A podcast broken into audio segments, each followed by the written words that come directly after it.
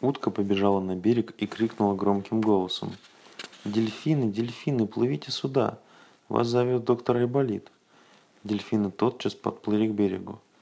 «Здравствуй, доктор!» – закричали они. «Чего тебе нужно от нас?» «Случилась беда», – сказал доктор.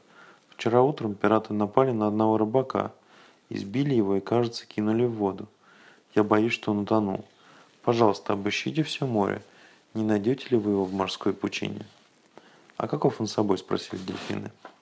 «Рыжий», – ответил доктор. «У него рыжие волосы и большая длинная рыжая борода. Пожалуйста, найдите его». «Хорошо», – сказали дельфины. «Мы рады служить нашему любимому доктору. Мы обыщем все море, мы расспросим всех раков и рыб.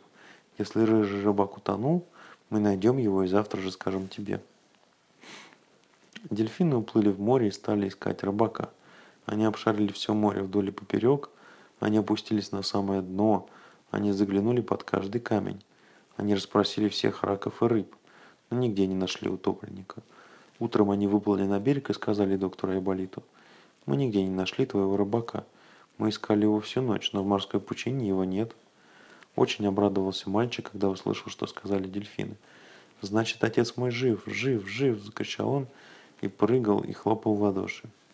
«Конечно, жив», – сказал доктор. «Мы непременно отыщем его». Он посадил мальчика верхом, где не толкая, и долго катал его по песчаному берегу моря.